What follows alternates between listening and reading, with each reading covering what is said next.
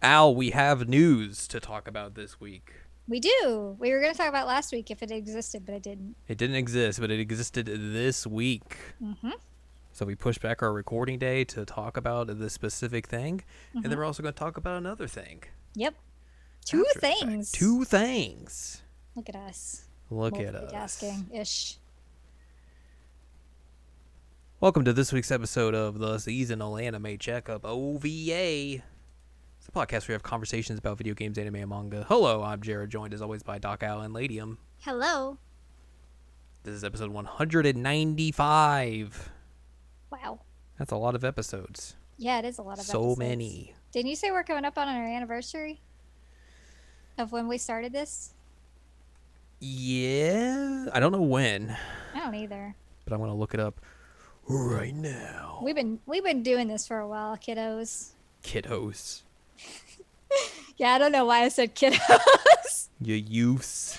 The youths. Why did that just... Why do you doing stupid things, search bar? Uh, it's like, here's all these results, and then it was like, no results found. I'm like, you are completely wrong. It's lying to you. It really is. Don't let it lie to you. Make it tell the truth. Tell me the truth. The truth. The truth? Like, the truth. Like Max Toof. Like Max Toof. And Alice is going to load slow because that's just how things go. Eh, you know. Things happen. Could be worse. Could be Loki stepping on a caps lock. Uh, the thirtieth. Of September? Of September. Wow. Is our... four-year anniversary. Rapidly coming up on that. We are rapidly coming up on that. Anyways, we got to talk about the PlayStation five. Sony had a big event today. They did. Uh, as of this recording. Of course, last week was the leaks of the Xbox Series X and Xbox Series S price announcements. They did confirm the Xbox Series X after we recorded that last week, so that is also official. Yep. Pricing and all that is exactly what was rumored and everything, and then Sony was like, hey, we're going to do a thing as well, guys. Yay. Please come please come join us. They stopped playing chicken. They did, because Microsoft had to kind of do their thing. So let's talk about that event they did. They just did. They talked for forty minutes. They didn't really talk, actually. They just showed a bunch of trailers and then showed some screens afterwards. And then a lot of people had to clarify things on Twitter after. Yeah! Oh, boy. Well, yeah, let's I... let's dive into some of those clarifications immediately. Uh, first up... Square Enix showed off Final Fantasy sixteen. Yep. The next numbered iteration of the Final Fantasy. Uh, so it looks a lot of like they are continu- like Final Fantasy is now an action R P G series. Yep, it is. That is what you can basically say. Um, more fantasy looking than a lot of previous installments have been recently. Yeah, it, it's way more like fantasy. Although it looks, and I hate that I'm going to say this because it makes me really sad. Um, it looks like they're kind of going for like a weird Game of Thrones-ish type of aesthetic. A lot of people were saying like it is kind of like that, like a Witcher. Yeah. Like a Dark Souls. Um, but yeah, like that is kind of the motif they're going for. Uh, so yeah, like it looks like immediately as soon as those characters showed up, I was like, that's a Final Fantasy looking character. And then it was yep. like, here's a Chocobo. And I was like, yep, that's Final Fantasy sixteen. All right. Yep. Um, so yeah, like combat is basically more in line with what fifteen and seven Remake were basically. Um, whole lot of summons you saw. They saw Shiva, Ifrit, and probably some others in there. Um, one of the the characters, one it's of the like main Phoenix, characters, maybe. Yeah, one of the main characters basically says the Heero Yuy line from Gundam Wing with the same kind of like cadence. So I'm I'm real excited to be playing as Heero Yuy in a Final Fantasy game. I really hope when he says "I'll kill you," he prefaces that by ripping up an invitation and wiping a tear away. Yes. And the music just dramatically picks up. Amazing. So yeah, it's it's Final Fantasy sixteen. They're no date attached to it. Obviously, they've. Nope. They put out a blog saying, like, hey, we're not going to talk about this again until next year. Uh, the interesting things about this game, and this was what the rumors about uh, this game were in particular. Hang on, give me one second here to look something up.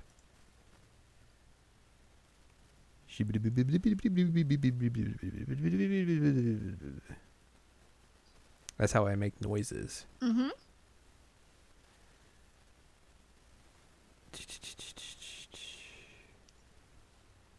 Uh, regardless, um, one of the uh, the rumors going into this was that Final Fantasy sixteen was being done by Creative Business Unit Three, which they basically confirmed in that in the, in the trailer.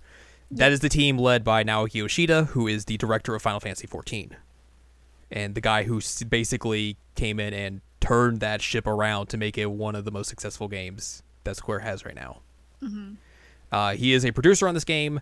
The director of it is um, one of the assistant directors for Final Fantasy fourteen. And then there's also rumors that, like, the writers of Heaven's Ward, the first expansion pack for fourteen, are also on this as well.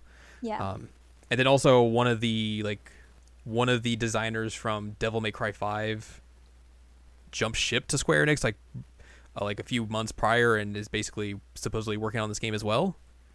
Which is why I kind of like that the action, or like the gameplay, the combat, there's the word I'm looking for, uh, looks kind of, like, you could basically say, like, it looks very uh, character action-esque. Yeah. In the way that, like, I was like, hey, what if, they should have made Final Fantasy seven Remake like that. And if you're getting one of the dudes who made D M C five on this, yep. like, that's pretty enticing and exciting to hear. I mean, that's basically what we were saying in that, but I didn't see anything about a party, and that's kind of bummerish. Yeah.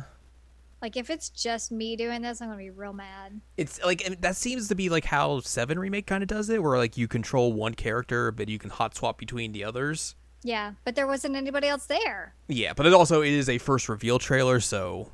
Fact. Who knows yeah. how much of that's actually going to be real or not, but yeah. I am cautiously optimistic for this. I didn't like fifteen. I didn't like uh, the, the demo for seven Remake, but, like, uh, the team behind this game makes me want to be cautiously optimistic for it. I am going to underline and bold cautiously on my part. Yeah, that's fair. Because I've fallen for their way too much at this point that I'm like, oh, maybe it'll be okay. And then it's it's not. It's just not. We'll see. Listen, the director of this game also worked on The Bouncer. I know, I pointed that so, out to you. What if this is just technically, just a sneakily way to make a sequel to The Bouncer? Oh my God. Fantasy medieval bouncer. The prequel to The Bouncer. Perfect. Um, so they mentioned at the end of the trailer this is a console exclusive, but it was also coming to P C as well. Yes. Well, apparently after that they also removed that line from the trailer they put up. So who... I've seen people say, like, oh yeah, it is... It is technically coming to to P C as well, but, like, again, what are they doing? It's a mess. It's a whole. There's a whole lot of mess here. Uh, after that, they showed off more of Spider-Man Miles Morales. They showed some gameplay. It looks like Spider-Man. Get to web a bridge together and yeah, save some people. Here's the the greatest hits of Spider-Man. You remember those scenes from the film where he does he holds things together with his webs? Well, now you can do it in the game with QuickTime events. Yay! Um, it looks good. It but... looks good. It looks a lot like Infamous in a weird way, which is like yeah, obviously really the same team that made that, but like uh, it's weird. Um, they ended this trailer by saying it's coming out in holiday twenty twenty. Uh, that's not true. I mean, it's true, but also it's, this is a launch game. Mm-hmm. They just didn't say that for the trailer. For I don't know why. Uh, also, Insomniac later on Twitter was like, yeah, this is also coming out for P S four as well. Yeah.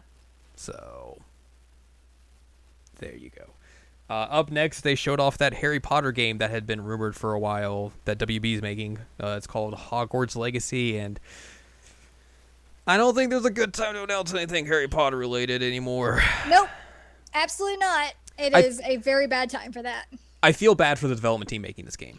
I agree with you. I feel very bad for them because they've obviously put a lot of work into it. Like, mm-hmm. It looks fantastic. It yeah. looks really, really good. But I feel very bad for them for being associated with it at this point. Yeah. J K Rowling, she's a piece of shit. She sucks. Real so, bad. Yeah. Maybe they, they somehow sneakily cut some deal where she won't make money off of this, but I highly doubt it. I highly doubt that. Yeah.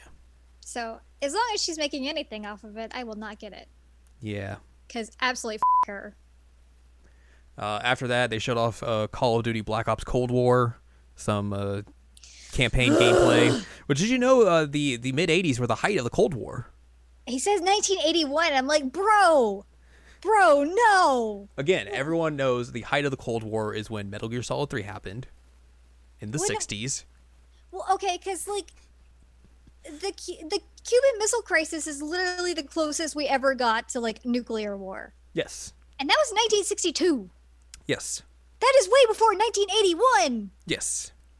You. Ugh. So, like, this seems like it's dealing with, like, the war crimes. Uh, uh, war crimes, yes, but like, um, like Iran-Contra stuff, maybe. It, that's what it is. Yes. Okay. Which, oh boy. Yeah. That's not. Uh... Also, an R C car can go like seventy miles an hour apparently in this, which is insane. Yeah, man.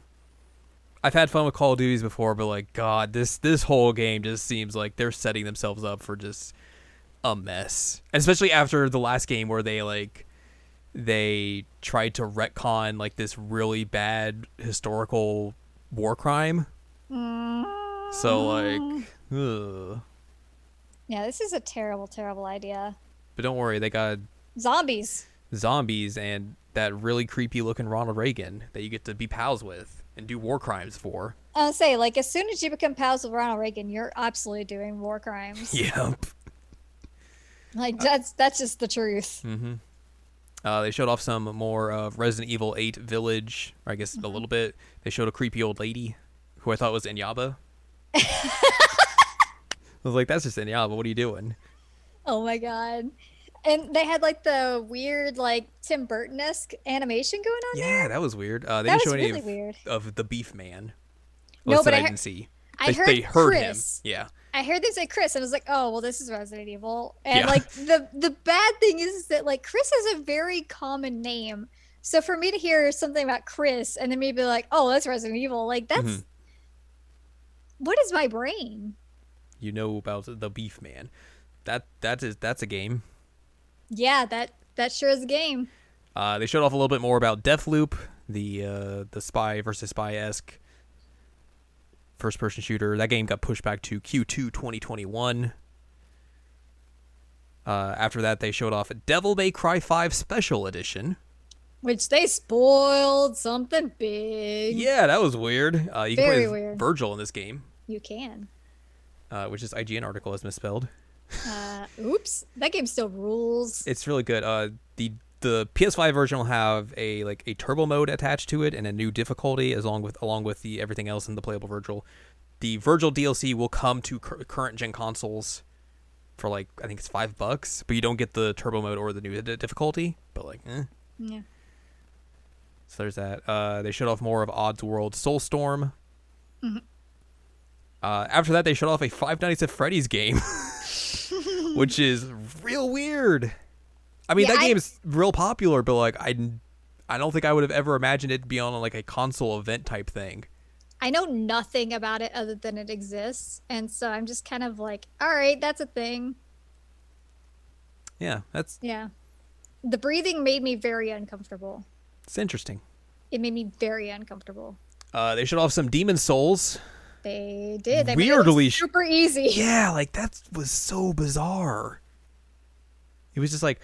Oh, one hit, K, one hit, in, one hit killing these enemies. One hit killing these enemies. Oh, this is real tame and easy. It's like one enemy coming at you at a time. Like that's not how this Mm-mm. game plays. No, that's not how that game plays. And then you got killed by a boss, and it said you died in really poor font. And I was like, yeah, that is how this game plays. Uh, then like after they showed like, kind of like a sizzle reel, like some of the other bosses in the game. Like the game looks really good. The like the the depth of scale on those bosses look real good as well. Um. They also mentioned at the end of the trailer for this, during the presentation, that this was coming to P C as well. And then after the presentation, they're like, no, this isn't coming to P C. So, like... Oh, what are they doing? That's a great question. Like, if... Man, a lot of this really feels like they kind of scrambled to rush this together because of what happened last week. Like, they're probably obviously going to do something here soon, but, like, they were like, oh, we got to do this now instead of waiting. Which is crazy pants. They should have had this together already. Yeah. Uh, Fortnite's coming to P S five. Yeah. Because of course. Yeah, of course. Uh, they announced the PlayStation Plus collection, where you'll be able to play P S four games on your P S five if you're a PlayStation Plus member at no additional cost, apparently. But like, it was a lot of like first-party games, some scattering of third-party games, but like a lot of older titles. Yeah. So like, not the greatest collection, and nothing like new. So like, if you're going to make this your Game Pass competitor, like that's not a good start. I would expect better than that. Yeah. But, you know, whatevs. Uh, then they announced pricing and date. Sure did. So the regular disc-based PlayStation five is five hundred U S dollars, and the digital version is four hundred U S dollars. They are coming out November twelfth in the U S, Japan, Canada, Mexico, Australia, New Zealand, and South Korea, and then November nineteenth in other territories. So two days after the Xbox comes out.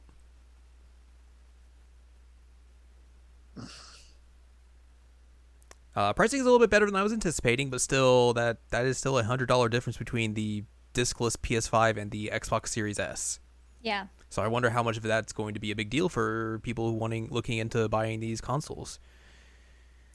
Um, I will say, as somebody with game retail experience, it makes a huge difference for, like, moms who are buying things for Christmas presents. Mm-hmm. Because they're like, oh, you know, I could get the Xbox that, like, I don't know the technical spec difference, and then I can get two games. Yeah. And then the other one's like, oh, I can get the console. Yeah. Yay. So, um, it's it's much cheaper than I expected on both ends of uh, the PlayStation uh, S K Us, I guess. But yeah, I, I I'm not sure. That's my personal take on it, but, you know, I've been out of the game for a while. Yeah. I mean, like, when the Wii U came out, people just thought it was a new Wii. Correct. So. They absolutely did. Never under, underestimate how it, uninformed the general public can be when it comes to video game consoles. Correct. Uh, after that, they did a teaser for a new God of War that's coming out next year. Yeah, I didn't even whatever. know what that was at first. I was like, uh, okay. But I haven't paid attention to God Whatever. Of War. Well, I haven't paid attention to God of War in ages. And, like, even when I did pay attention to it, I hated it because it was stupidly sexist. Mm-hmm. Like, stupidly. Well, what if now you get to be Kratos as a dad? Is he still sexist? I don't know. I didn't play that game. I didn't either. So, yeah, whatever. Uh, and then afterwards, they basically, Jeff Keighley was like, hey, this is stuff that's happening. That was wild. Because apparently Sony just couldn't tell you. Yeah. Uh, Spider-Man's a launch game. Demon's Souls is a launch game. Mm-hmm. Which both of those did not tell you that this in this uh, this this uh, presentation. Correct. Uh, we got pricing on games. Ooh. Where Sony is going to be charging seventy U S dollars for first-party games. Yep. eighty euros if you're over in Europe. That's also a lot. That's a lot. Oh, boy. This sucks. It sucks a lot. It's not making me feel very confident about this uh, this cycle. Mm-hmm. Like, especially when, like, two K first was kind of, was, like, the first company that, like, was like, hey, we're probably going to be doing seventy dollars games for next generation. And everyone was like, what? No, that's dumb. And now Sony's doing this, and unsurprisingly, you don't see as much pushback for Sony as you did for two K. Mm. But, like, it's bad. It's, it's real, real not cool. I mean, Twitter was a show when this happened because, like, there were so many people that I saw that were just like, oh, it's over now. Like, Sony won immediately. And I'm like, they didn't show anything. Like, the only, how do you... I hate there's no, like, wars. Big original game out for either console right now. No, there's not. Like, the only one that's, like, a, like an actual exclusive would be Demon's Souls if it's if it's actually not coming to P C, and that's a remake of a game. Right. But also, like, console wars are f- dumb. Oh, yeah, that's too. Um, You're not wrong. But, like, I cannot believe the amount of people who are just like, this is the greatest greatest thing I've ever seen in my entire life. I'm like, are, are were you born yesterday? Because I've seen a lot of good stuff, and this was not really it. Yes. But I mean, I I we ta- we talked a little bit about it. Like, I know that I'm going to end up getting a P S five at some point, because for better or for worse, most of the games I end up liking are going to be on Sony consoles. And eventually, you know, you, there will be games that you will want that will come out for these systems. Yeah. Um. It's like, I'll eventually get it, but I won't be happy about this. Yeah. And I'm definitely not getting it until they release some freaking games. I would not get a, dig- a discless console. I'm never getting a discless console. That's a hard thing to say. Like, I, I understand, like, people being like, oh, man, it's cheaper, so, like, that's cool and everything. But, like, do you understand once they turn off the stores for the systems, like, the console is useless? You got nothing. Like, like I, that's a big, big point that they're basically not telling you that they're going to do eventually. Mm-hmm.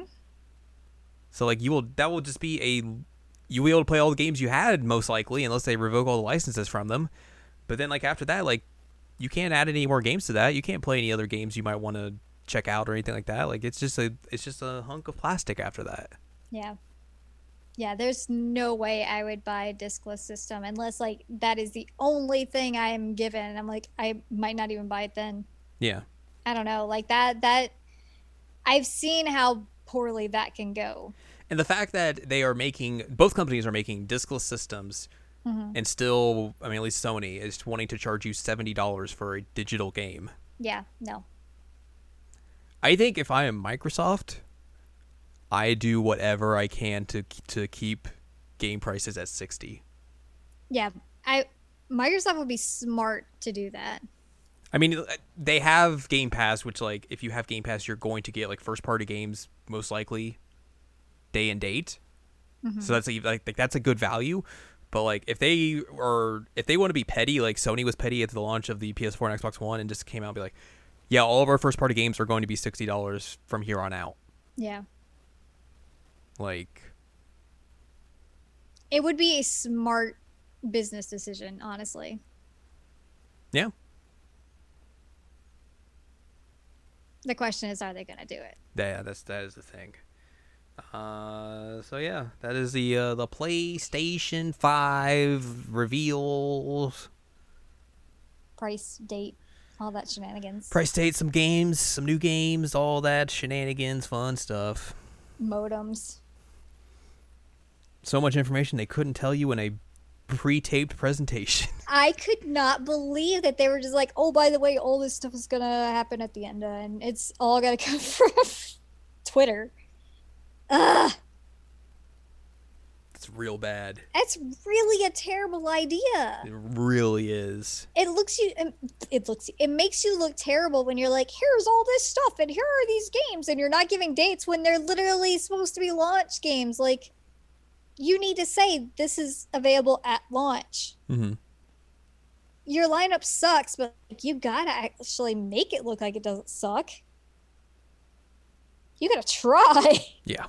This is basically the equivalent of that, like, you tried sticker. Except for they didn't try at all. Ugh. Terrible.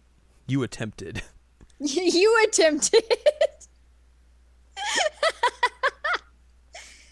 Essentially, what happened is they they pulled a me because Sony decided that they were going to release this PlayStation five reel, and like me, they did not turn on the lights, and they tripped over Maxwell, and they're then, like, oh god, we got to tell you some more stuff.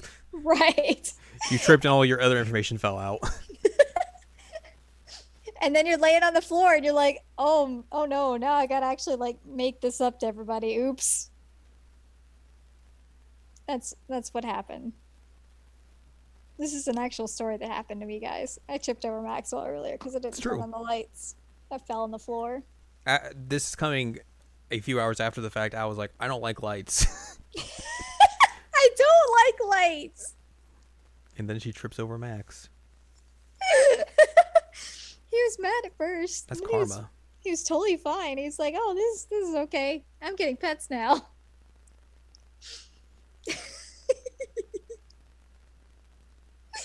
Oh boy. But that's basically what they did. Yeah. They tripped over Maxwell in the dark. Poor Max. I know. Getting constantly tripped over. Like, meow. Meow. Meow. Meow. So yeah, that's the that's the PlayStation stuff. It happened. It happened. Now let's let's talk about something else. Uh huh. Let's talk about a movie. A movie. Uh, this film finally came out to home on home video mm-hmm. this past week. The latest film from one Makoto Shinkai. It's called saw, Weathering with You. It is. I saw it in theaters in February before the entire world burned down. Yeah. Um, and I've been dying for you to see it so we could talk about it. Mm-hmm. And, and you finally saw it. Mm-hmm. I watched it so, last night after a lot of work. Yes, after a lot of work. I watched it last night after I worked all day, but um, not after like a lot of immediate work. Yeah. Yeah. So I finally get to talk about it with you. I'm excited. Mm-hmm. I don't think I like this film. At all? I think it's okay at best. Oh, man. I feel like this was a formulaic movie that Shinkai made. It basically is just the same setup that Your Name is, that five centimeters per second is, and it is not as good as either of those. I will agree with you that it's not as good as either of those. I think the idea of using climate change as a gimmick really sucks. Because he says nothing about it. Yeah. And, like, I... So I think that a lot of that kind of comes from the fact that, like, if I had watched this movie last year, I don't think I would be as critical of that. Mm-hmm. But watching it now and seeing someone in current times create a film about climate change and just say nothing about it and use it as a gimmick when... literally, the western side of this country is burning to the ground. Yeah. And climate change is a huge, huge thing. Just sucks. In his defense, though, this was not made this year. It wasn't, but it was made last year. Right. And the years prior, where this is still a thing. Yeah, and, and I mean, it's not climate change in the sense of, like, this is a natural phenomenon that's happening. It's a magical-based climate change. Right, but still, like, I think if you're going to go that route, at least say something. Yeah, because, like, the interview that um he he's discussing this, he was basically saying that, like, um in some of his other films, he's used nature in, like, beautiful ways that are, like, it's not interfering at all, but in this sense, like, this was a very violent type of weather. And so that's how he was specifically trying to think of it, as like a, a violence. That's what he said. Mm-hmm. Um, and I could see that, especially like there are multiple times that there are just like intense scenes that happen with like rain just like obliterating people. Not yeah. like dying, but. Um, and then, like, obviously the big scene with the weather is, like, extremely destructive. Mm-hmm. Um, so, I mean, he's he's following his trends of, like, hey, I'm going to do some, like, magical realism. Uh, and I think he was inspired by climate change, but I don't think he's trying to actually say anything about climate change. Which, and I think in that case, don't do anything about climate change then. What do you mean? Don't resort it. Don't just make it a gimmick. When this is a real life problem we're dealing with, if you're not going to basically try and impart anything from it. Like, I think that's just a lazy writing. Do you think that's what he was trying to do, though? I mean, like, I, I think he was more leaning on, like, the magical side of it. I think he saw climate change as a thing he could utilize as a magical thing, and then just went with that instead of being like, hey, this is an actual problem we're all dealing with as a as a as the world. You know, I could at least say a little bit about that instead of just being like, oh, look at the magic and this stuff. Oh. And also, like, I just, like I said, I think he just kind of throws all that into his formula that he's made multiple movies in the same style as of now. And, like, it just didn't really do anything for me.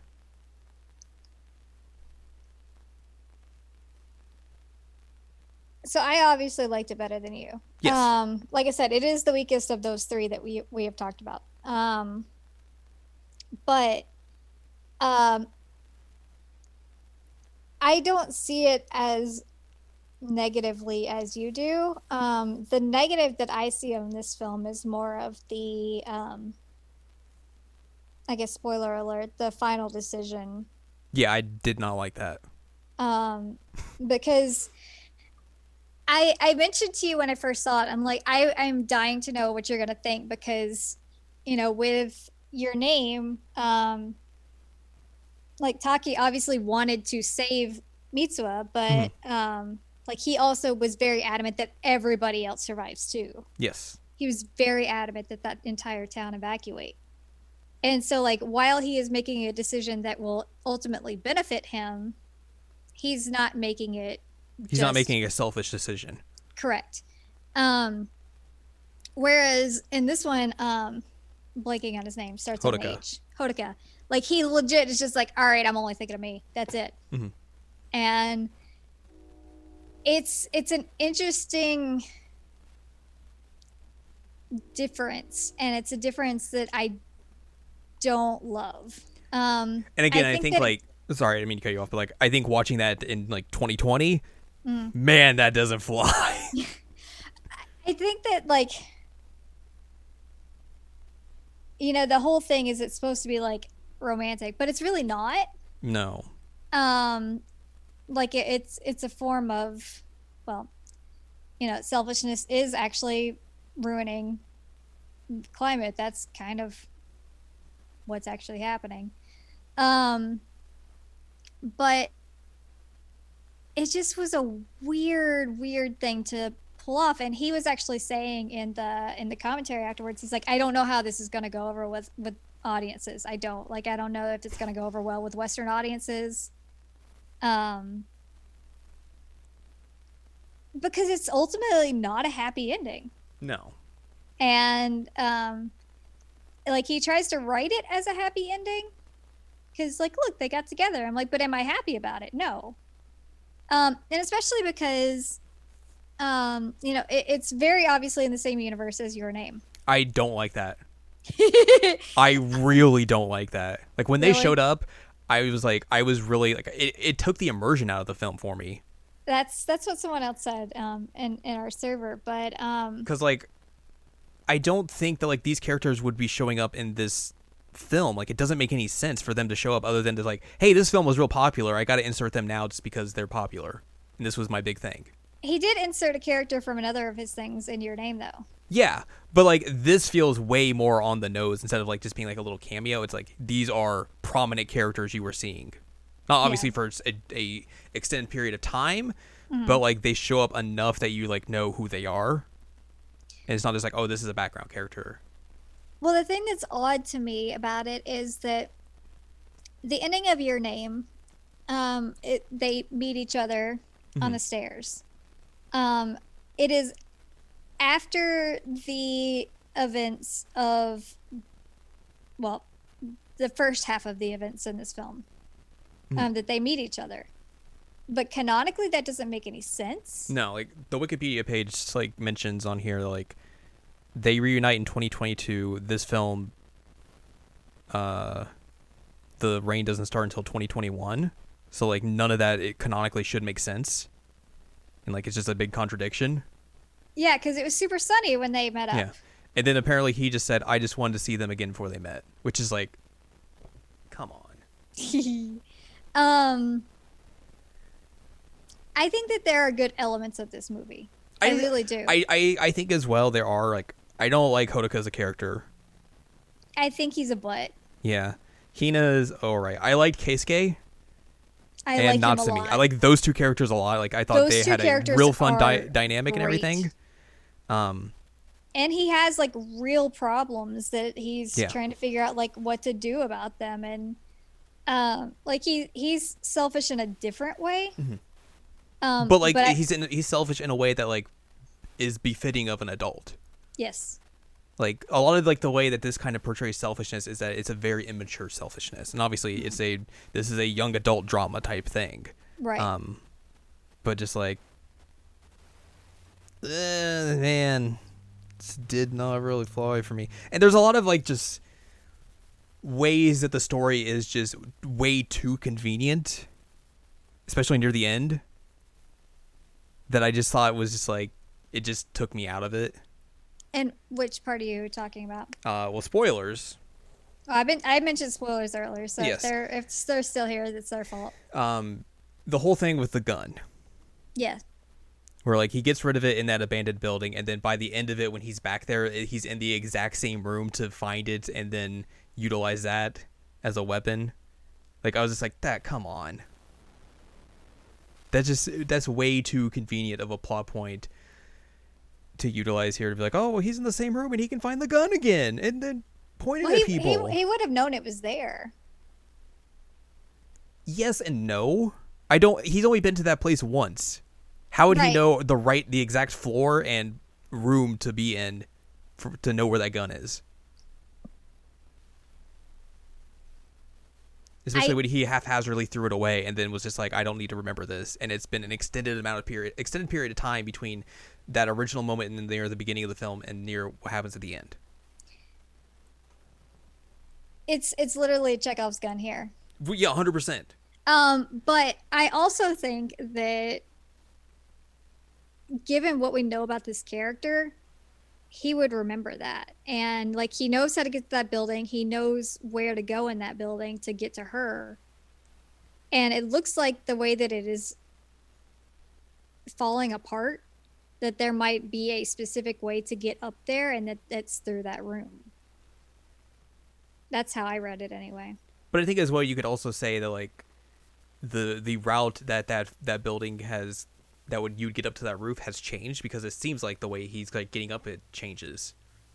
Because at one point he's he's like going up the stairs and stop and like turns and stops and is like, oh crap, because there's there's like a bunch of debris blocking the staircase and has to change his route. Mm-hmm. That makes it seem like that was not the way he came originally. Yeah, I don't know. I mean, like maybe. I didn't see an issue with that. Um, it, I did, it, to me, it just felt way too convenient of like, oh, well, we have to bring the gun back at some point because that's the thing we've kind of been mentioning here and there. Hmm. And it's like, um, oh, well, look, he just found it again. Whoa! I was just like, oh, whatever.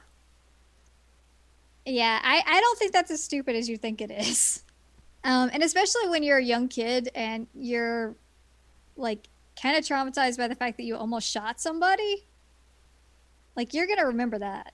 You are, but he the way he throws away that gun, he's, he he doesn't look where he throws it, essentially. He just, like, tosses it, and then he goes on about his business. Like, he, he would not remember exactly where he threw that gun, because he doesn't really even look at where he throws it. And he throws it straight in front of him. Regardless, I don't think he would remember exactly where it's going to be. All right, we're going to agree to disagree on that. I don't think the way that... Again, I just don't think... he would find himself in that exact same room to find that gun at the exact same moment. I mean, who's to say that that's not the only like floor that is really usable? Like that might be the case, that that's the only floor in that room or that building that's actually something that you can. If that's the only floor that's usable in that building, that building is not standing up. Well, I mean, like it's obviously falling in on itself, yeah. So it might be the only like floor that really is sturdy enough for a person to stand on. I, don't I know. feel like if you're going to that route, you're really just clutching at like strings of trying to make this make sense. But I mean, I think that it makes more sense than you think that it does. I because... no, I don't think it makes any sense really. I think it's just a convenient plot point to to literally, as you said, utilize Chekhov's gun. I disagree with you. Well, we will agree to disagree. That's what I was saying, is I will agree to disagree, because it was an important spot to him in terms of Hina. It was an sport, an important spot because of trauma. I mean, and to be fair, that room isn't an important spot, though, because it's the roof that's the important spot.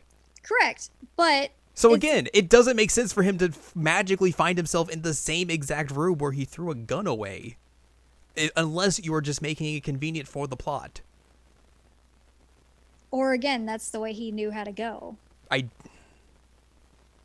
Again, I think you're just making it you're making it convenient for the plot if you're going that route.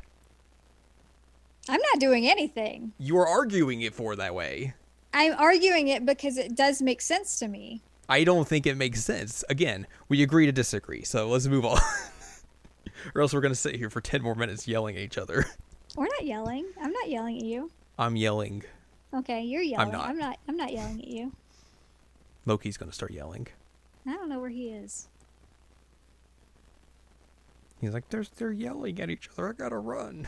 He can't hear you. Um.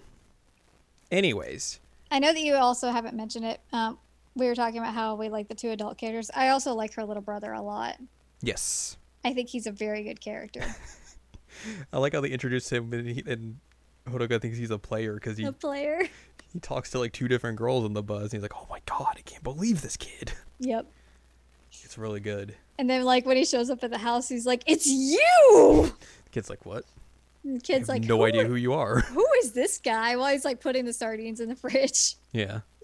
It's like, all right, mm-hmm. You're weird. Moving on. He's a great character. Him yes. and his like little uh like rain doll outfit. It's hilarious. It's pretty good.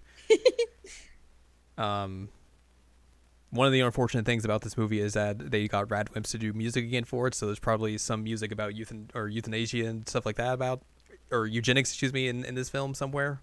I looked at the lyrics, I didn't see any. I mean, you know, it may be hidden. You never know with that dude. Music's good, though. Eh. I have no opinion on it anymore after finding out that stuff. Yeah, I mean, I tried to research that a little bit more, and I can't find anything else on it. It's really complicated, and it's very frustrating, and I don't know Japanese. Yeah. So it makes it really hard. Uh, one of the things that's real weird about this movie, especially early on, boy howdy, is there a lot of product placement.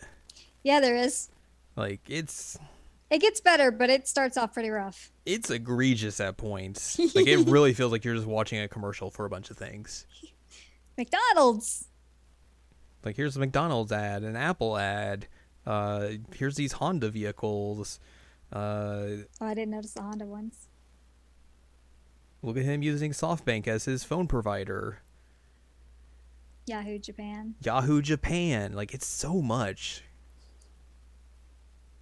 Like I, obviously, I think it wouldn't it wouldn't be as bad as this was like a live action film, because like you'd kind of just understand that's the case, because mm-hmm. that's just the way movies work. But like, it feels just weirder in anime because like they have to specifically go for that, right? Like they have to specifically include that. So I don't know. It just, it, it was like just overwhelming, especially at the beginning, because like it's just so much at just being thrown at you constantly for like twenty minutes.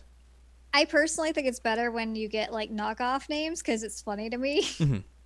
um, but you know, and it's it's more creative.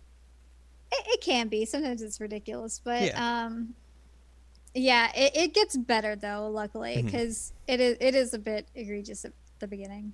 Yeah, I agree with you on that. And once I, I knew where you were, I was like, all right, you saw the MacBook, right? Yeah, okay, it gets better then. It's a lot. It's a whole lot. The fact that I can pinpoint where you are and what product placement you're seeing is a thing. It's, that's that's not good. But it, I'm. That's what I did. Yeah. Uh, it was also weird to like have that first kind of like portion of the movie set in uh, Kabuchiko, which is where like they set the Yakuza games. Mm-hmm. So like he's like moving around all these places. Like, oh, I know where that is. I know that area. Yeah, you said you liked that part. I could I could pinpoint where that manga cafe he goes to probably is. So that was weird because I was like, oh, I know these areas from their fake versions. There's definitely a lot of scenes in like the first half of the movie. I'm just like, yeah, okay, that I that this is where he's at right now. Okay, like picturing it, picturing where he is, and then picturing it on the map. Which that's pretty cool. Yeah. And there's a there's a kitty called Rain. There's the kitty. The kitty called Rain is great. Goes meow. Meow. Gets fat. Does get fat later on. I love that they make the same facial expressions. And just like, it's like telling him to get out. Yep. Like, rrr. It's like, I adopted you. What are you doing? Not anymore. I'm his cat now. You abandoned me. I love that they just like uh Kay and Cat Rain get like super attached to each other. Mm-hmm. And he's like, you brought him a cat and didn't tell me. It's how it happens, honestly. You just it's get true. attached to him. Uh, well, you want to talk about the plot of this film? Sure. I'm going to read from the Wikipedia summary. That'll tell you. That talks about McDonald's. uh, in June twenty twenty-one, first-year high schooler Hodaka Morishima leaves Kozoshima in order to get to Tokyo. When his ferry to the city is hit by a rainstorm, he is saved by Keisuke Suga, who gives Hodaka his business card because like he's about to fall off the boat, and he's like, hey, I'm going to grab onto you. Buy me and food because I saved your life. And beer. Yes. Which I was like, how did that kid buy beer? It's a boat. Yeah. International guess, waters. Guess it didn't really matter that much. Uh, as Hodaka becomes broke and struggles to find work, he meets Hina Amano, an employee of McDonald's restaurant. That's what it says verbatim. She takes pity on him and gives him a Big Mac. That's me editorializing there. Uh, later on, Hodaka finds a or Hodaka finds an abandoned handgun in a waistband he fell onto, and then decides to keep it for whatever reason. It's not smart. Is that you also editorializing? That is me also editorializing there. Uh, after tracking down Suga's business location, he meets him there and his niece, Natsumi, who he thinks is his mistress. Again, me editorializing. Mm. Looks at her boobs. He does. Suga hires him as an assistant at a small cult magazine publishing company where they investigate urban legends related to the unusually rainy weather in Tokyo. From a psychic, they hear the legend of a sunshine girl who can control the weather. Which is not entirely true. Like, they write a cult and, um, like, Uh, conspiracy theory type articles, but they're not like their own magazine or anything. And no, they're, they're like ju- they're freelance to other right, and they're not specifically writing just on this weather phenomenon. Like they write yeah. about a lot of stuff. Yeah. But right now they're focusing on that. Anyway, yeah. continue on. Uh, Hodaka sees Hina being intimidated into working at a back alley club. He scares off the club owners by firing his gun into the air, thinking it was a toy. He and Hina escape. She takes him to Yoyogi Kaikan, an abandoned building with a shrine on its roof, where he throws the gun away. Hina ast- astonishes Hodaka, Hodaka by demonstrating her ability to clear the sky by praying. Hodaka finds out that Hina lives alone with her brother Nagi, and they have no adult guardian. Seeing how they are in financial trouble, Hodaka pr- proposes to start a business with Hina with the ability of the Sunshine Girl, a job to clear the weather for events such as weddings and parties. They create a website to accept orders, and their business quickly becomes a success. However, when clearing the sky for the Jingu Fireworks Festival, Hina is shown on television, and their site gets flooded with requests, so they decide to close the business. That they do all that. They do take uh, one last request, though, that's really cute. Yeah, they they take a, a last request from Keisuke. He's like, I want to go to the park with my daughter. And then they show up and like, I didn't realize it was going to be you. uh, So he's having issues with getting custody or uh, even seeing his daughter. Mm-hmm.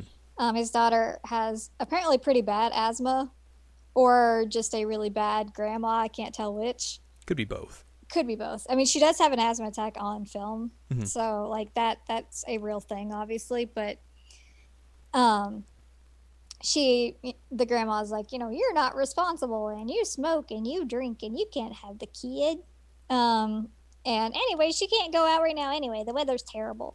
So he he hires them to make the weather not terrible so he can hang out with his daughter. And uh the cool part about this is that like everybody gets to interact. Like um the the little brother hangs out with all of them and like they get to know each other. And mm-hmm. um Hina and uh what's it, Natsumi, yeah, they hang out on the bench and talk to each other. Um so like everybody interacts, like our entire cast here is interacting. Mm-hmm. Um for the first time, really. Uh this is where like a little bit earlier uh Keisuke and Natsumi go and meet like this old shrine dude who tells them like who has like this big painting mural of like weather gods essentially, mm-hmm. and like says like, oh, the sunshine girl is this one weather maiden, but she's a sacrifice for the weather. And then Natsumi tells that to Hina when they're mm-hmm. at the, the the park there. Oh, this is also where he finds out that she is his niece and not yes. his mistress, because like you're gonna tell like you're married, like this is a problem, right? And, and he's just like, like what? And she, he looks at her boobs again. Yes. Yep. Uh, I will say uh, Alison Brie is the uh, English voice actress for her, and she does mm. a great job, especially with those like coy lines. Mm-hmm.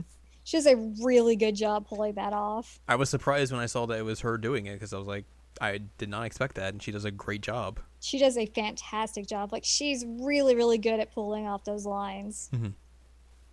She's got, like, just the right level of playfulness to her, and mm-hmm. then, like, she pulls off the serious stuff, too. It's awesome. Good yeah. job. Uh, after that, a detective with the police searched for Hodaka as his family has filed a ser- search request. Yeah, it's fake Josuke because he has it's the pompadour. It's fake Josuke. It's really, it's really good. Uh, yeah, his well, family it, his family's filed a missing persons report, and also they're trying. They've they found or they had like a security camera of him pointing the gun at the minor Yakuza dude, essentially. Yeah. Um, and they're like, that's probably one of the guns that was smuggled in illegally. We should probably get that. And also yep. find this kid and figure out where he put that gun, if he still has it or not. And then also his family filed a missing persons report. Kill several birds with one stone. Yeah. Um, I was also thinking when I saw this, I was like, you know, I really hope that Josuke didn't grow up and become a cop at some point, because his grandpa was a cop and he might be like motivated to do that. And I'm just like, Josuke, don't do that. And I just kept thinking of that every time I saw this kid. I'm like, are you Josuke? Don't be Josuke. Josuke's too good for this. It's true. But he does look just like a like dollar store Josuke. It's true. uh, officers arrive at the apartment where Hina lives where, with Nagi and interrogate her. Hina realizes realizes because they have no legal guardians with their mother having died recently, social services are going to take them into custody. Which they do an interesting thing here where like Hina has told Hodaka that she's like almost eighteen. Mm-hmm. And like the cops are like, hey, you can't live here. You, you can't, a minor can't live without like a legal guardian. Mm-hmm. So they kind of shield that reveal yep. that happens later on in a way that like it makes still makes sense. Yep, because she's not yet eighteen. Mm-hmm. Uh, Hodaka visits Suga, who has also been visited by the police. Actually, it's the other way around. Because um, he comes to Hina's apartment to see him. He, he drops off the little brother. Yes. Suga fires him and gives him a retirement allowance, explaining and that... hat. And a hat, explaining that the police suspect him of kidnapping Hodaka. Um, and then he's basically, I think, I don't know if he tells him or not, but like he essentially is like, I think he, he tells uh, uh, Natsumi later on, like, I had to do that because like I'm trying to get custody of my kid and I can't mm-hmm. look bad in any sort of way. Yeah, that he tells her later, because at this point he's just like, it's better for you right now if you just go home. Mm-hmm. Like, everything will be better if you mm-hmm. just go home now. Like, it's all going to be solved. And he was just like, nope, can't do it. Which, one thing that they don't make as clear in the movie that's kind of sad that they don't make it as clear because the light novel does, is that um, part of the reason why he doesn't want to go back is that his, his dad is very abusive. That would be an interesting uh, thing to at least mention. Yeah, and so I was wondering when I rewatched it, I was like, huh, I wonder if, like, the Band-Aids and stuff on his face um, at the beginning are because of that. that. That would make sense, but again, like, I think the only way they, like, the only thing that he says with reference to why he ran away is, like, oh, it was suffocating there. Yeah. Um, That's it. It, it. It would make sense that in the heat of the moment with him, like, having the Band-Aids and everything, that he would just leave. Yeah. Um, but that is the given backstory on why he he left, is because his dad was abusive. Yeah, it felt weird that like they never really just addressed that at all. Mm. And it also would make it more interesting in a sense that he gets close to Kay, because you would think that if if this kid who is running away from an abusive dad Uh, like comes to this guy, that he would be a little bit more hesitant about it. Mm-hmm. Um, but they end up getting like relatively close, and he seems to trust him for a while anyway. Yeah. Anyway, that that's part of why he's so adamant of like, I'm not going back, which is understandable. I Un- just wish they made it clear. Understandable if you had that backstory. Yeah. Like without it, you're just like, I, I guess he just doesn't want to go home. I don't know. Yeah. He's being a kid. Yeah. Which it's kind of lame that they don't just throw that in there, even just like as a lo- one line. Yeah. Because I feel like that would just explain, that would make a lot more sense to like certain it decisions would, later it on. It would make his motivations make a lot more sense. Yeah. Um, and it would also make some elements of his personality make more sense. Mm-hmm. Um, so I did not know that when I first watched it, and then I read the light novel, and then I rewatched it. And I was like, oh, okay. I'm glad we were going the Final Fantasy fifteen route, where you have to get four different forms of media to get the full story here. Well, Your Name did some light novel stuff too, but yeah, but I don't know if it was like and manga this egregious. Maybe, I don't know. I can't remember exactly like the differences between two, but like I feel like this is a pretty big thing to not include in one thing. Mm. The one thing that most people are going to see. Yeah. So. But anyway, that's his reasoning that yeah. he doesn't want to go back. So, um, he he gets fired and he gets kicked out. Mm-hmm. And she's getting kicked out, so bad. So they decide to run away. Mm-hmm. Except the there's this huge storm happening in Tokyo, like heavy, heavy, heavy, heavy, heavy rainfall is happening. I think they said like there's like a news blast that like said like six inches of rain are falling in the last hour, and it's like, whoa, that's pretty bad.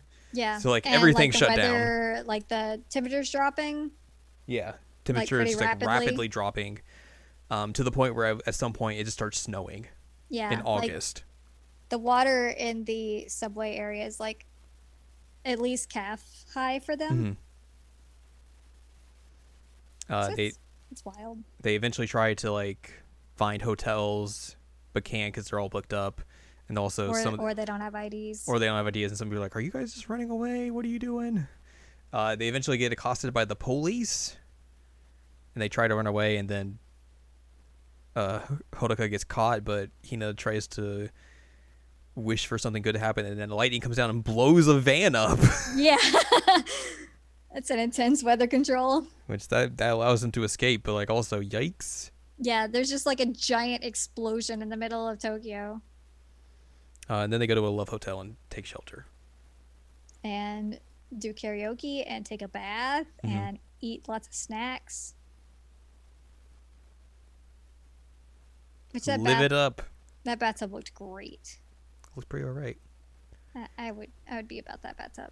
Uh, it should also be mentioned, because it hasn't been mentioned yet, that at one point um, he decides that for her eighteenth birthday he's going to get her a ring. Mm-hmm. Uh, and so he's been carrying that around for a while. Yeah. Uh, this is where he gives it to her. Mm-hmm. That's why I brought it up. And he's like, "Here you go." And then she's like, "Hey, look at my body. It's all water." She asks him, like, "What are you looking at?" He's like, "I'm not looking at you. I'm not. I'm not." Um, I will say that that is very, very lovely animation. Mm-hmm. Like the way that they did that with her body is very interesting. There is a little hint of this early, because she gets like, for lack of a better word, yeeted into the sky at one point. Mm-hmm.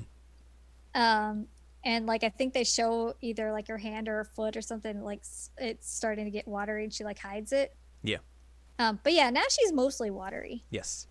Uh, she tells uh, Hodaka that like she's the reason for the weather being the way it is. If she disappears, the weather will go back to normal, and that she's like, "Hey, take care of my brother and everything." Hodaka's like, "No, don't go." And then she's gone. Yeah, he cries himself to sleep, and she disappears. He wakes up, and like him and Nagi are like, "Oh God, oh God, oh God!" But then the cops show up in the the hotel room and take them away. Mm-hmm. We get a shot of her like in a field type thing, like on top just of a cloud, like, just like laying down. She loses the ring. She does. Um. So then events are set into motion here. Mm-hmm. Uh, so Nagi has to go to like a k- child protective service place. Hodaka gets brought in for questioning, but then he runs away because apparently all those cops are in- in- inept. I mean. And cannot stop a, a small child from running away. I mean, um, yeah, but he also comes across as completely bonkers at this point. Like mm. the stuff that he's yelling, like they even say at one point, like, "Do we need to get him in like a mental checkup?" Yeah. Um, because he just sounds like he's absolutely nuts. Because they basically have to like ask, because like she's gone. He's like, "Did you? Where did she go? You were like the last people to to be with her. What happened to her?" And he's like, oh, she sacrificed herself for the weather. And no one's going to ever know her sacrifice. And, he, and like, fake Josuke is like, what have I gotten myself into? I mean, that's valid. It's very valid. Uh, he also sees at one point, like, when they're outside, that the ring, like, falls in front of him. Mm-hmm. And uh, that really sets him off. So yeah, he runs away. Then Natsumi shows up, and he's like, and she's like, "Get on the motor, on my scooter, let's go." She also says that she could be like a motorcycle cop at one point. He's like, "Not after this." um. Meanwhile, uh, younger brother is like breaking out of juvie, basically, mm-hmm. uh, in the most hilarious way ever. Like, his methodology there is hilarious, mm-hmm. because he utilizes the fact that he has lots of girls mm-hmm. to help him out, and they're all like, oh my god, he's had so many visitors. And, like, the girl who shows up to like help him is like, I can't believe you would do this because I'm your ex. He's like, hey, yeah, yeah, like, come on, I need help. They just like switch clothes, and like she throws a wig at him, and mm-hmm. he just disappears. The other girl's like, I've never been here before, but I really need to go to the bathroom. Can you show me where it is? And, like, I don't know how long she was in the bathroom, but, like, they did a quick change. They did. Um, but, yeah, he just, like, shows up at one point in a dress. Mm-hmm. It's great. Um, but, yeah, there's there's some running from the cops happening. Uh, so he tells Natsumi where to go, to, like, the abandoned building and everything, because he thinks that's where he'll be able to get back to, to Hina. She takes him so far, but then, like, a takes a jump and submerges her motorcycle, and it's like, well, you gotta go on foot later. End of the line for me. Yep. And then he just runs across like train tracks until he finally gets there. Um he gets up the climbs up the building, uh eventually runs into Keisuke, who's just like, dude, what are you doing? Turn yourself in. Like, yeah, you gotta end this. Like, they're going to he under- even slaps him at one point. Yeah. He's like, which, yeah, snap out of it. Again, knowing, like, that he comes from an abusive household, having this dude slap him, like, ooh, mm-hmm. yikes. But again, he doesn't know that, or if he does know that, then, like... Yeah. But he, he again, sounds like a complete loony bird here, and uh, Kay's like, yeah, dude, this is over. Mm-hmm. You gotta quit. The police show up, or he, he tries to get away from Keisuke, who's, like, trying to stop him, and then rolls, and rolls right into the gun. Which is why I say this is very convenient. Um, points the gun at him and then fires off like a warning shot, which the, all the cops hear and are like, what the f-? So they roll in and like have all their guns drawn on him. Mm-hmm. And Keisuke's in the middle like, guys, can we calm down here? Calm down. Let's not shoot the kid. Let's not shoot this kid. Uh, he tries to get away, but then like they tackle him and try and hold him down, but then Keisuke's like, man, screw this. I'm gonna beat up this cop. YOLO. So like he beats up fake Josuke to let Hodaka get away, and then one of the other older cops shows up, tries to stop him, and then the like Nagi shows up and just barrels into this older dude and is like, get away from him. uh, he's able to get up to the shrine and teleports to the sky, finds Hina, and is like, hey, let's go. And they jump into the sky. Yep. Um, did we even mention that Kay's wife is dead? No. Okay, Kay's wife is dead. A lot of, a lot of people are dead in this film. Yeah. Um, and so that's that's a thing. Um, and that's part of why he's trying to get custody back and all that jazz. Mm-hmm. Anyway, continue. They they're in the sky. They're holding on to each other. She's he like, hey, said, yeah, like, hey, if I come back, the weather's going to be bad. He's like, I don't care. He says something to the effect of, like, I'd rather see you than blue sky or something like that. I don't remember exactly how he phrases it, but it's something to that extent. Mm-hmm. But then, like, they all, they, they both are able to find their way back on the roof, and then everyone gets arrested. And it starts pouring rain. Yep. And then he has to go back home. Yep. For two years? Three years? I can't remember. I think it's two years. Uh, but then it basically time warps to him, like, where he's graduating from high school. Uh, he's leaving school and gets stopped by two classmates. He's like, oh, my God, they're going to... They're going to confess, I'm my first confess. confession. And they're like, did, did, did you really get arrested in Tokyo? He's like, huh? What? There's several times throughout the film where he's like, oh, man, is this my first time doing this? Like, he, he says that when he goes to her house, is this my first time going to a girl's house? Uh, when he's trying to give her the ring, he's like, is this my first time confessing to a girl? And then this time he's like, is this my first time being confessed to? And this poor boy. So he anyway, goes, he goes he, back to Tokyo. He goes back to Tokyo. That's where he's going to do, For like, college. College, yeah. Uh, he meets up with Keisuke, who now has, like, an actual office and everything. And he's just and like, assistants. It's like, get out of here. Go go find your girl, whatever. I don't care. I got Stop a cat. Stop being dumb. He basically says that, yeah. Look at this cat. It looks like me now. It's telling you to get out of here. And it's fat. It's fat. Uh, yeah, then he just finds her praying in the street, and then they, they hug. That's it. Uh, also, the fact that Tokyo is mostly underwater. Yes. Um, we have a scene with uh, Taki's grandma where she was explaining, like, you know, this this is how it was originally, um, and you know now it's all sunk. Mm-hmm. And um, that's. One thing that he says in the interview, he's like, you know, I don't know that I can really do anything with Tokyo anymore because I sunk it. It's like, welp. Um, well, you're already breaking your own canonical universe, so. Uh, we do find out in the light novel, and I might have mentioned this already, but they do get married, um, Taki and uh, Mitsuha, which is cute. But um, I I still don't like this indecision. Mm-mm. Uh. Like, she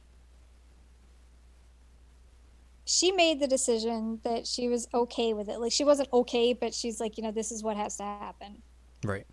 Um, and it happens, and he basically is just like, no. And he puts the happiness over, like, Uh, of like three people basically, cause so like him, Hina, and Hina's little brother, um, over everybody else, mm-hmm. uh, which is not okay. And like I don't find that romantic at all. No. Uh, and again, it's an interesting comparison to Your Name, but um, also the little brother ends up like being friends with uh, Kay and his daughter, which is mm-hmm. cute. Um, but yeah, I, I, I do think the final decision sucks. Yeah. I would have been mad if it were me. Yeah, like that's just. Yeah, like you said, it's just it's just real selfish. Yeah. And like. I I also understand that. You know, he went to get her and that she's sort of still alive up there. Um, but it's just kind of like, I don't know. Like, I can't, I can't accept the idea of putting that many people like out of their homes and out of their jobs and like maybe killing them. Mm-hmm. Um, for like, a sixteen and fifteen year old's romance. Yeah. Which, by the way, she's fifteen. She was lying the whole time. Mm-hmm.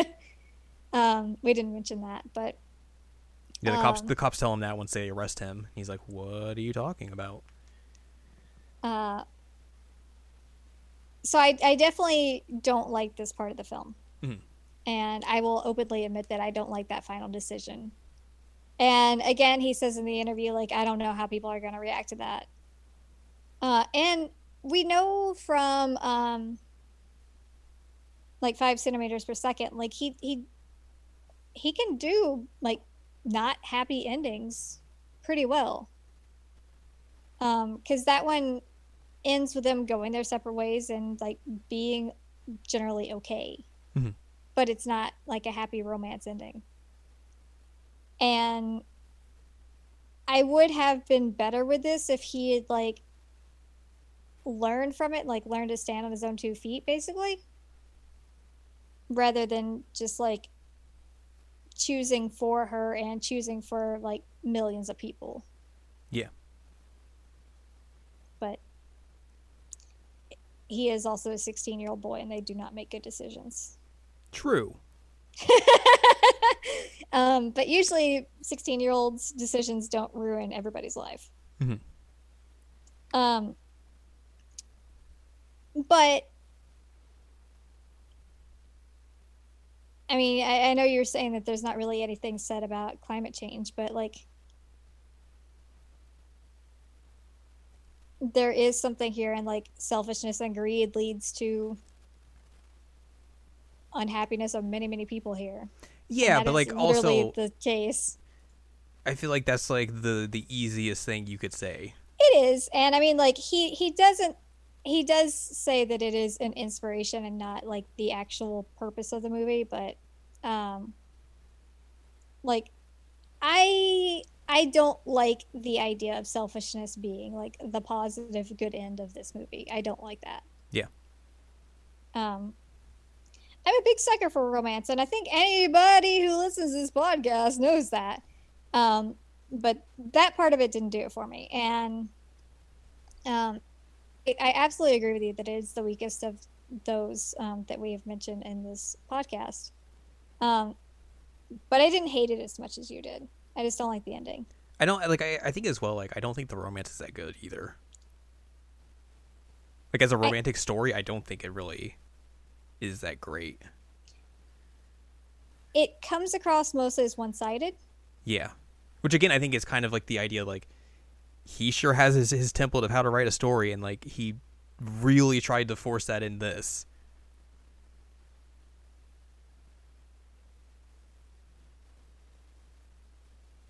Because, like, I, I think you could make this film without it being, like, having that romantic edge to it. Yeah, you definitely could. But, like, it kind of just feels like it's forced in there in a way that, like, it just doesn't really work.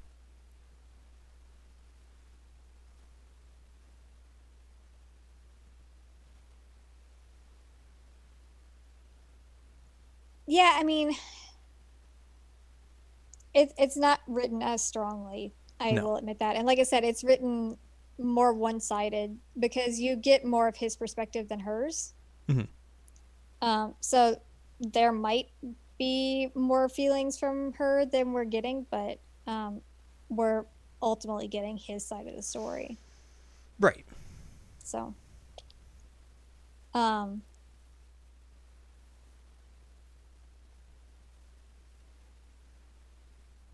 Shrug shoulders. Yeah. I will say, like, unsurprisingly, this, this movie is gorgeous to look at and, like, animation-wise. Beautiful. Like, it is just the incredible. The little rainfish are great. Yeah. It's so pretty. Mm-hmm. I would watch an entire movie of, like, Kay running his little occult office thing. Yeah. I, think I would watch an entire movie that. That would be the more interest. I would be way more interested in that story than what we got. And I wonder if part of that is, you know, he's he's an adult running a business, having complications in his life, and both of us are very thoroughly adults. Mm-hmm. Um, so you know, we might relate more to his kind of struggles. Yeah. Um. And. She has a moment, uh, she being uh, his niece, who's like, you know, you're you're kind of like defaulting back into like childish behaviors here by drinking and smoking again. Like, what are you doing? Mm-hmm.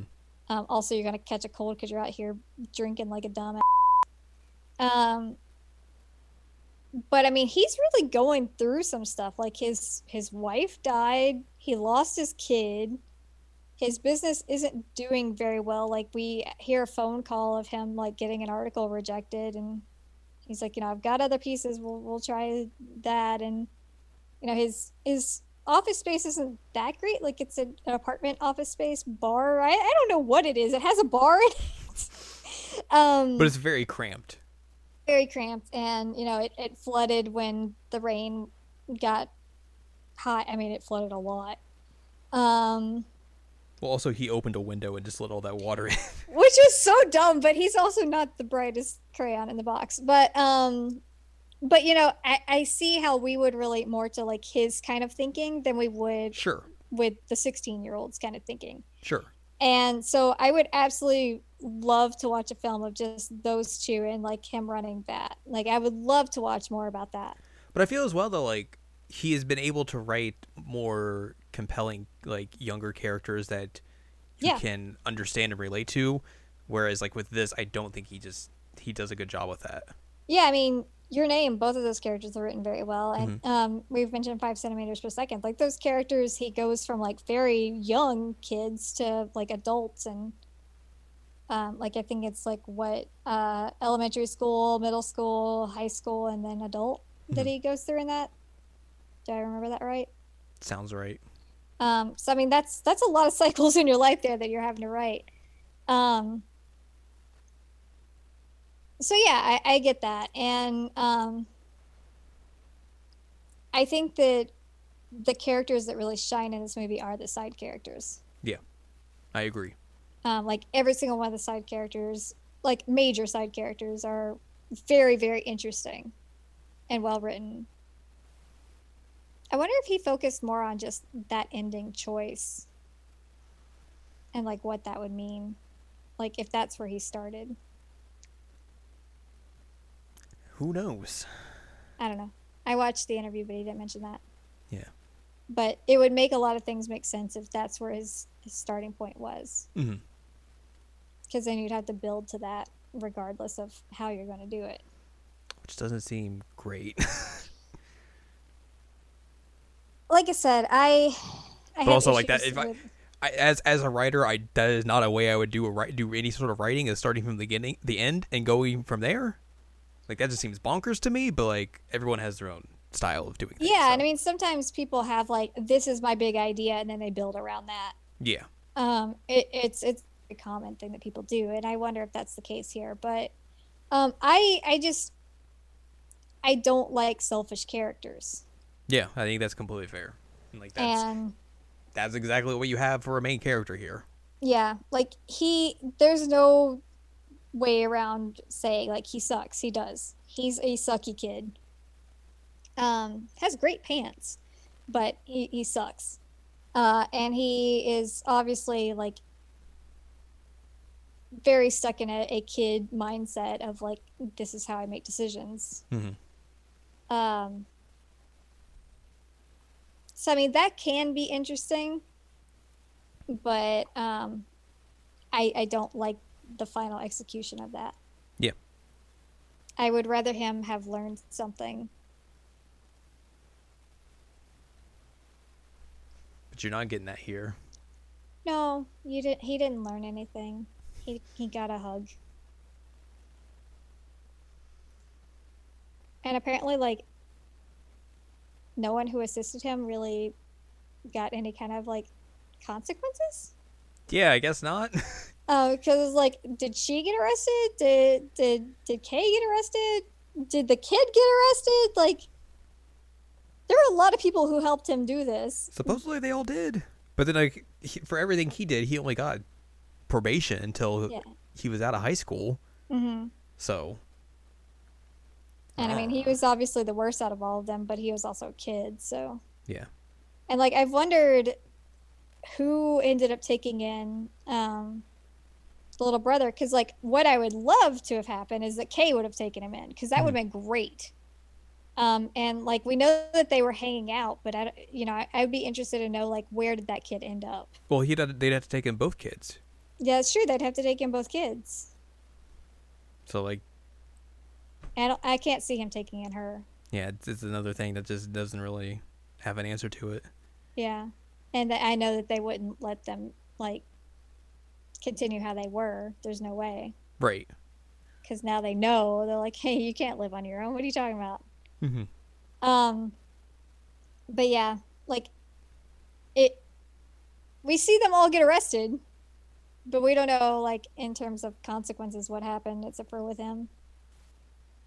But I think Kay obviously did okay because he's got like a sweet office and apparently getting his kid back. So yeah, he he probably didn't get much time, if any time at all, or get charged at all, even though he literally beat the crap out of Josuke. Not Josuke. Fake Josuke. Like, he punched a cop. Yep. Which, like, I like Kay. And that was probably a good move. Um, so there you go. There's probably a part of this movie you like. That part was all right. Yeah, I knew I could find something you liked about this movie.